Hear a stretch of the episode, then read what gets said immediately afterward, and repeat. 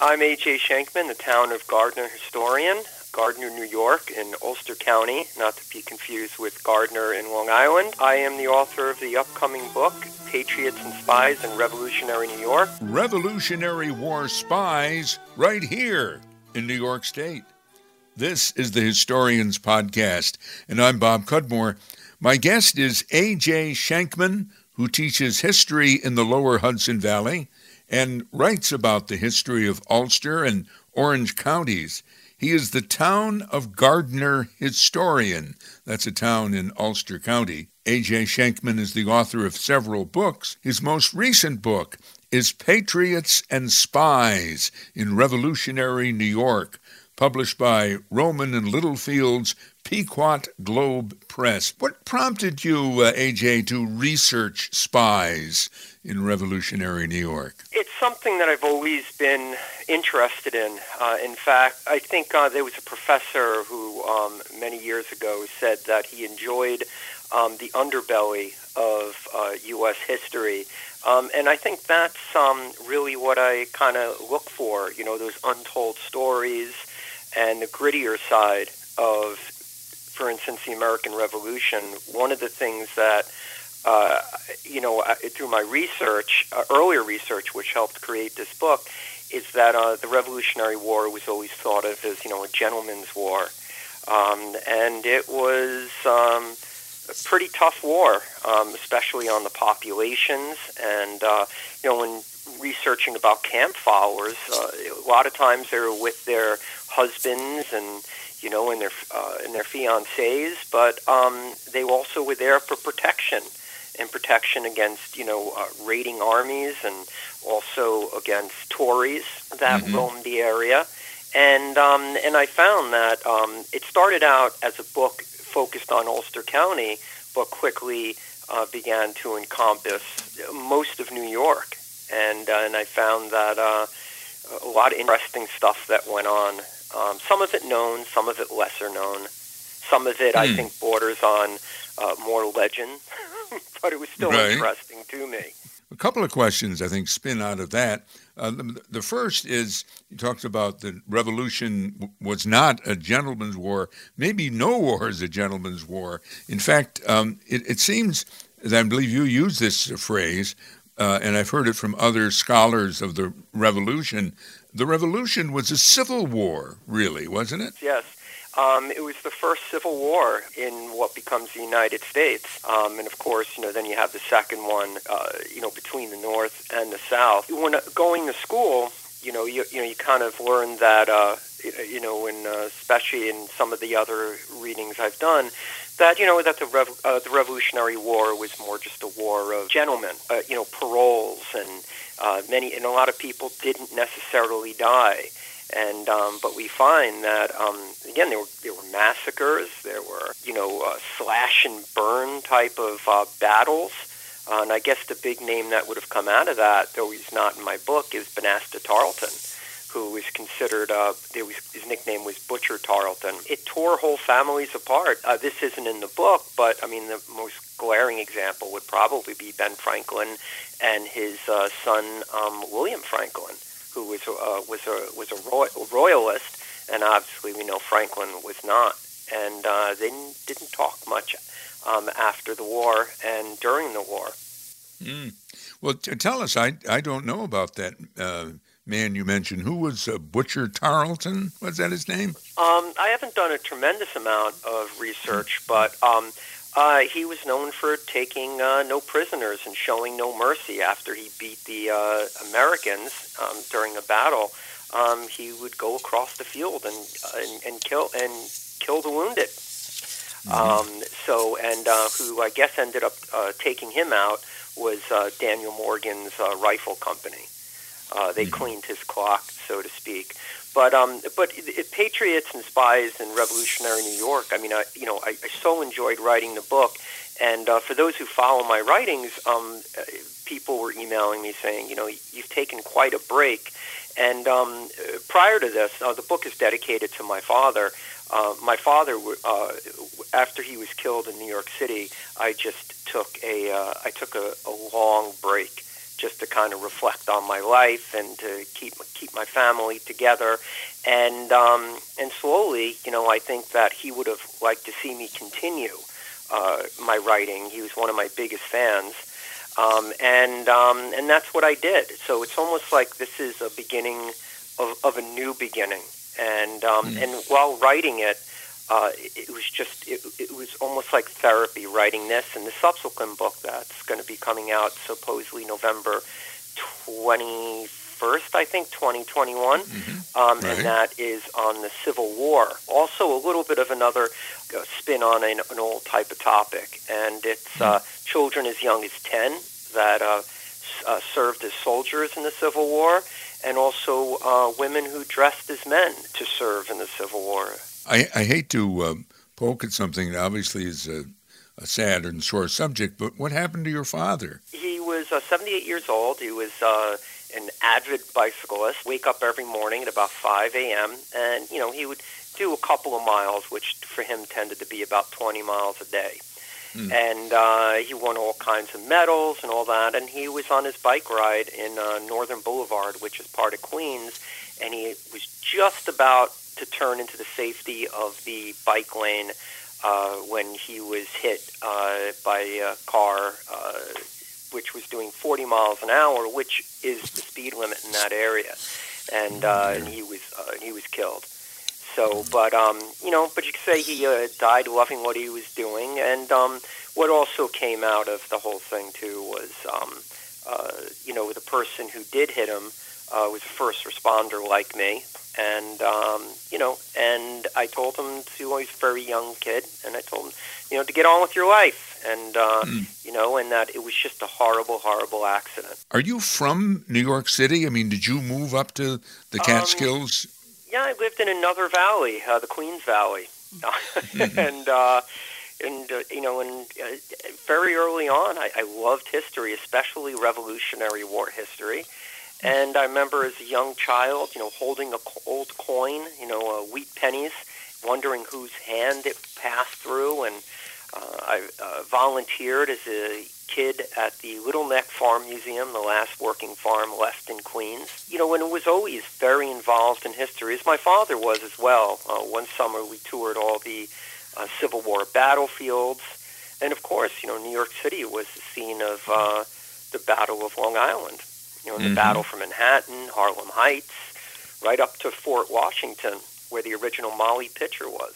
What brought you to Gardiner in Ulster County? I guess it was history again. I've always just loved the Shawangunks. Spent a lot of time here. I had relatives who lived in the area in a very old house. It was the uh, Johannes Jansen Freer um, house. I um, fell in love with Huguenot Street. I worked there when I was going through college and actually lived on the street and began working at uh, Washington's headquarters in Newburgh and working at the New Windsor Cantonment and on all various historic sites. Uh, for, for a very short period, I volunteered at Wilderstein up at uh, in Rhinebeck, and I just fell in love with the with the history um, of, of this area as well um, as as the beauty.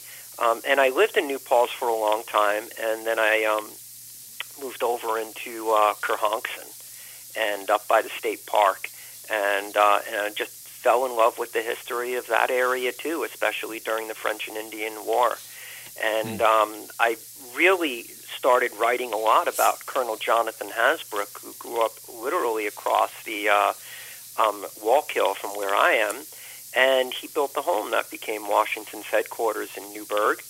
Um, and I also um, just began to research a lot of the history, which uh, I guess became uh, one of my most popular books so far, uh, Wicked Ulster, Tales of Gangs, Desperados, hmm. and more.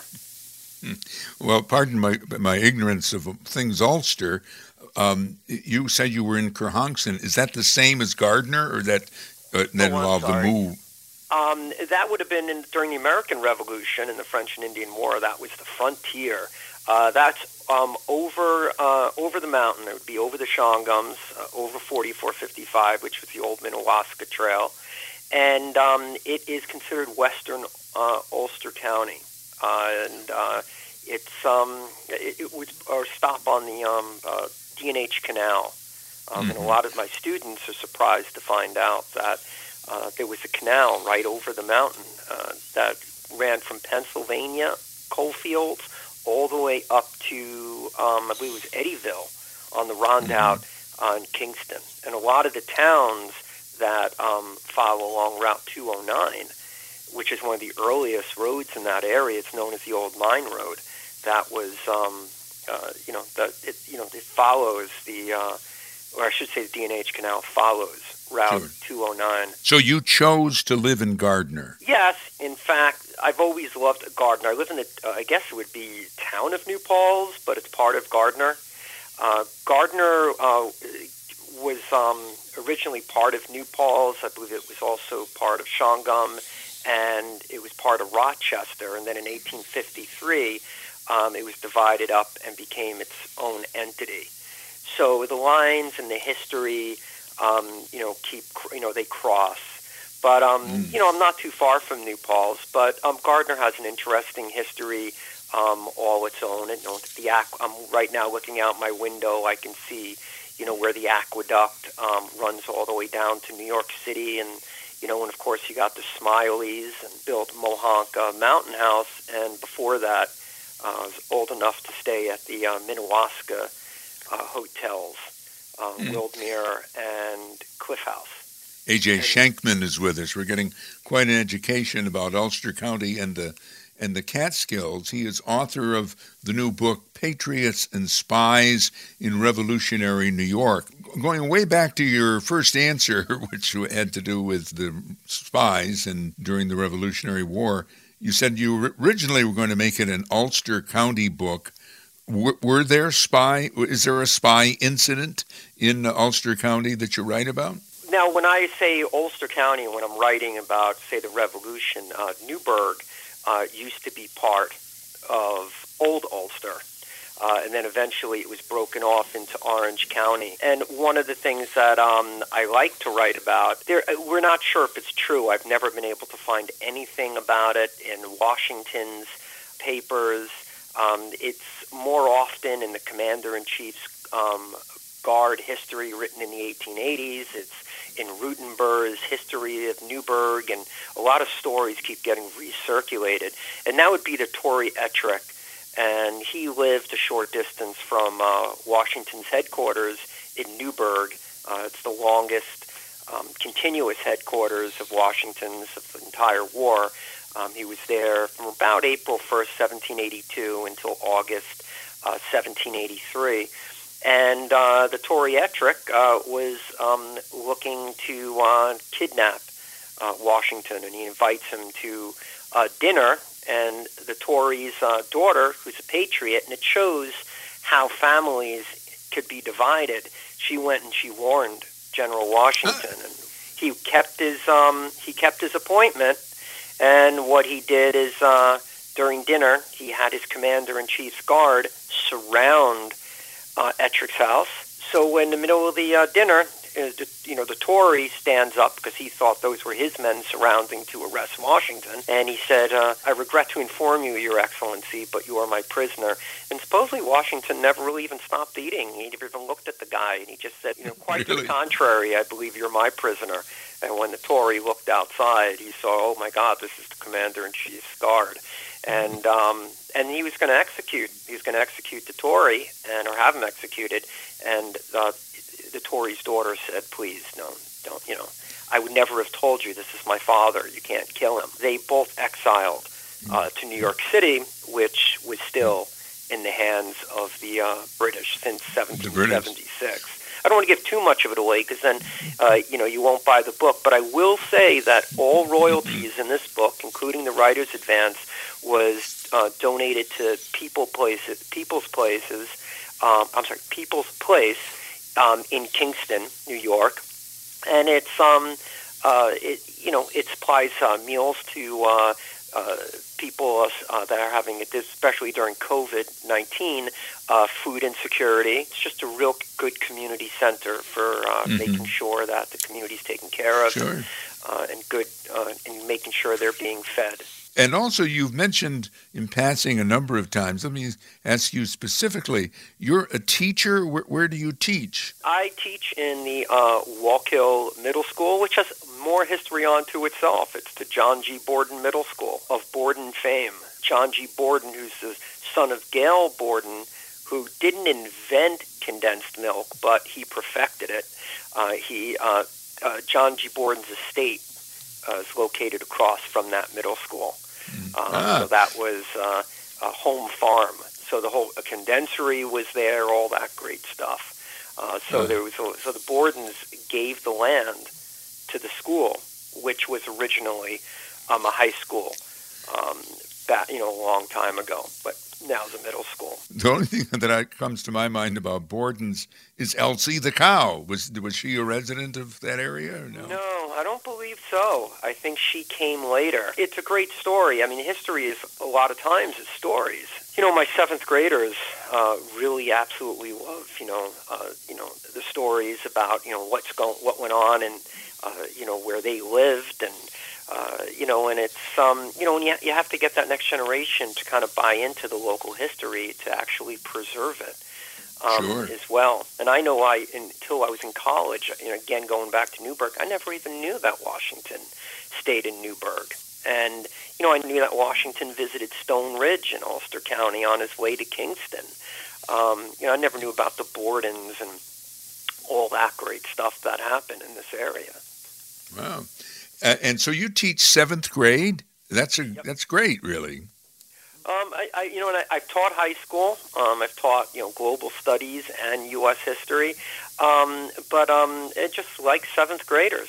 You know, I think uh, a lot of times I teach seventh and eighth, and when I teach eighth, uh, of course, you know, we have to focus on uh, FDR and Eleanor and Fala and you know, and all that great stuff. What what is I may hate to take another detour, but what's happening in your school in connection with COVID? Or do you actually meet every day? We're divided up into cohorts, and so on. Say a Monday and Tuesday, you'd have cohort A, and um, Wednesday and Thursday, you would have cohort B, and then Friday, they do what's known as a deep clean. Then uh, everybody is learning at home, and it's all cohorts, and it's done through Zoom. So we are, we, our school is open, and of course, there's that remote option um, as well. And um, I also Zoom live every day. So, mm. and because uh, I feel it's important that students that are remote for whatever reason are able um, to um, interact with their peers and see a teacher, and um, but it's those students that are not uh, that have just dropped off the radar that you know that that worry me. But it's definitely been difficult and a lot of virtual tours. In fact, when you were um, uh, when I was waiting for the phone call, I was uh, looking at a, a virtual tour of Warm Springs, Georgia, where FDR had the little White House. A oh, lot yeah. of virtual tours are coming online now, and so students get to go into Monticello, where Jefferson uh, lived, um, to places they'd never ever be able to go. They can take a tour of the Gettysburg, um, uh, you know, battlefield, um, mm-hmm. or the houses on Huguenot Street. So in that mm-hmm. way, it's been a, a lot of fun. But um, I, I crave that interaction with the students, working with the students, and um, you know, and there's more to life than just computers. A.J. Schenkman is with us. His uh, book is Patriots and Spies in Revolutionary New York. Back to that topic, you did uh, tell us a story of an, an act of uh, attempted espionage or an attempt on George Washington's life by an English sympathizer. But also, um, I believe it, it is said in your book you have opportunistic patriots causing mayhem. Do you have an example of that? Uh, I would say uh, Cornelius Hasbrouck, who is the uh, son of Colonel Jonathan Hasbrouck, a noted patriot, and but the colonel. Um, he uh, later on, when they try uh, Cornelius up in Kingston, Colonel Hasbrouck is dead. He died in 1780. But um, Cornelius uh, in the late 1770s is a little uh, it's a little upset because um, Newburgh is a um, a center of military activity. I mean, you know, you've got the uh, uh, Continental Ferry there, and all the supplies are, are just warehousing in Newburgh. So because he ha- uh, because Hasbrouck has such an amazing mill, he's one of the richest men in, in that area, and also he's got uh, great pastures that um, they have um, the Continental Army starts storing cattle on uh, Hasbrouck's lands. Uh, but the problem is that they're not. Uh, Cornelius is feeling wronged because he's not getting payment when he feels as though he should be getting payment. So he mm-hmm. decides, you know, okay, if you don't want to pay me, I'll just take a few Continental cattle um, as payment without asking.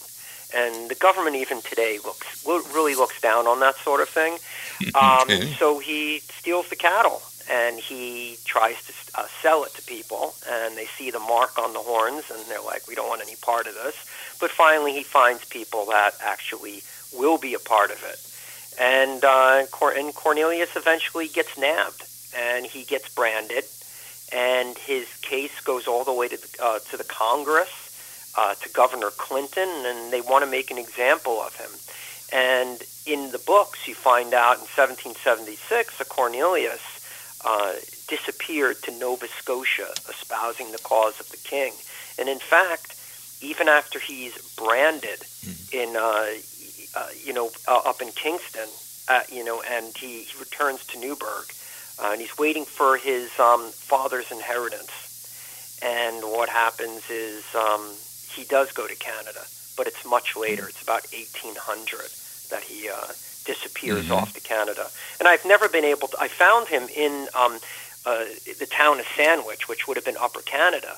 But um, after he um, has John Sudam, uh, who is a noted lawyer up in Kingston, after he has him representing him, uh, and he sells all his lands in Newburgh, just disappears, and you just can't find him anymore. Mm. Patriots and Spies in Revolutionary New York, I'm told, is a compilation of 12 stories uh, regarding moments in New York State's history during the Revolution. You've been kind enough to share several of the stories.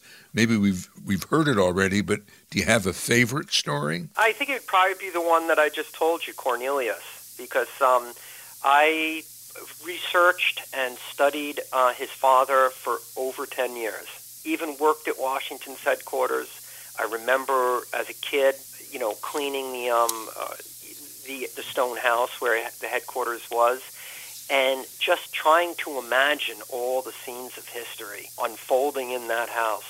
And I just could never figure out what happened to Cornelius. And uh, one day I was up in the county archives, the um, looking through some old deeds, and I said, you know what? Let me look up Cornelius Hasbrouck and sure enough, he was there. It was I don't want to say it was misfiled because um, you know Newburgh used to be part of Ulster, and uh, I remember the sensation going through me. And then from there, I, I just went back and back.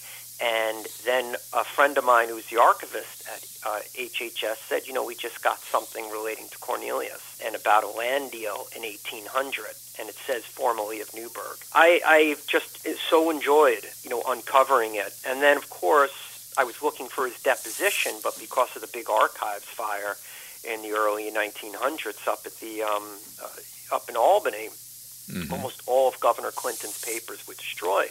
But I still called up the archivists up there and asked, and uh, and I think it was uh, Mr. Gorman, an archivist up there, said, uh, "I think you're in luck." Uh, I think those the depositions survived, but it's badly burned. So here I'm sitting here with the Cornelius Hasbrouck deposition, and sure enough, everything just lined up. And then it mm. continued to line up with papers in the Ulster County Archives and on Foxhall in in, uh, in Kingston and it was just it was so exciting. I wrote a journal article about it for the Orange County Historical Society, and um, and still uh, talking about the Hasbroucks in Washington's headquarters is still uh, popular, but not as popular as Wicked Ulster. People mm. like to hear about people um, doing, uh, I guess, bad things back in the day. And Indeed. one person asked me, they said, um, they said, uh, Mr. Schenkman. Um, do you ever feel guilty about writing about people's ancestors and the Hasbroucks and all these things that people did in history? And I, I think it was was it Amy Lamont. I'm maybe uh, messing the name up. Uh, she said, if people wanted you to remember them better, they should have behaved better in life. so, and you know, and occasionally I will get um, family members uh, that'll call me up, give me even juicier stories. And uh, recently, uh, someone called me up and said that they had the walking cane for Eli Hasbrouck, who would have been the grandson of Colonel Jonathan, and you know, and um, so you know, and I enjoy I enjoy stuff like that. You know, I, I enjoy yep. um, I enjoy writing. Let me ask you this: What were the tools of spies in the 1700s? The invisible ink is one, I believe. I mean, any other devices, a la James Bond? Wouldn't go that far, but disguises, aliases were usually what they did. Even though he wasn't a spy, uh, well, I don't know. I guess there's debate about that. But Daniel Taylor, who's uh, they uh, they hung him up in uh, in Hurley uh, from an apple tree. Daniel Taylor was caught uh, wearing civilian clothing, if I remember the story correctly. And uh, if you were in civilian clothing, you were considered a spy. If you were in military clothing, you were considered an officer and a gentleman. And to be a spy was also considered one of the lowest, I, I guess, uh, forms of uh, military participation. Like Enoch Crosby, uh, his family said, "Come on, don't do this. Don't be a spy. If if they hang, if you know, if you get caught, they're just going to unceremoniously, you know, kill you. And it's just, you know, you know, being a soldier, you know, is a little bit, uh, you know, more of something to be proud of. So, but um, and you know, so um, I guess espionage has uh, changed, uh, you know, uh, quite a bit, you know, uh, than it did then. But you know, just to know that, you know, it was out there, uh, it, you know, is very interesting there wasn't anything like the Central Intelligence Agency or Britain's MI6 or MI5. No, uh, John Jay, um, I believe, is credited with starting up one of the intelligence circles. Uh, but Washington did have, you know, a group of, of, of people around him, you know, that were co- constantly giving him intelligence, as the British did as well. But was it like, you know, the CIA or the um, or you know, or something like that. You know, probably not. Probably wasn't that sophisticated. A.J. Schenkman has been uh, talking with us about his book, Patriots and Spies in Revolutionary New York, published by Rowman and Littlefield and their Pequot Globe Press. And the proceeds, you said, benefit a charity. Uh, where was that located again? It's in Kingston. It's People's Place that will, and the, again, the royalties will be uh, given to them. We were supposed to do a, um, a, book signing there. Uh, this book was supposed to be out months ago, but COVID uh, created uh, issues around publication, and we really can't do any in-person yes, book signings. But I do have uh, virtual events coming up.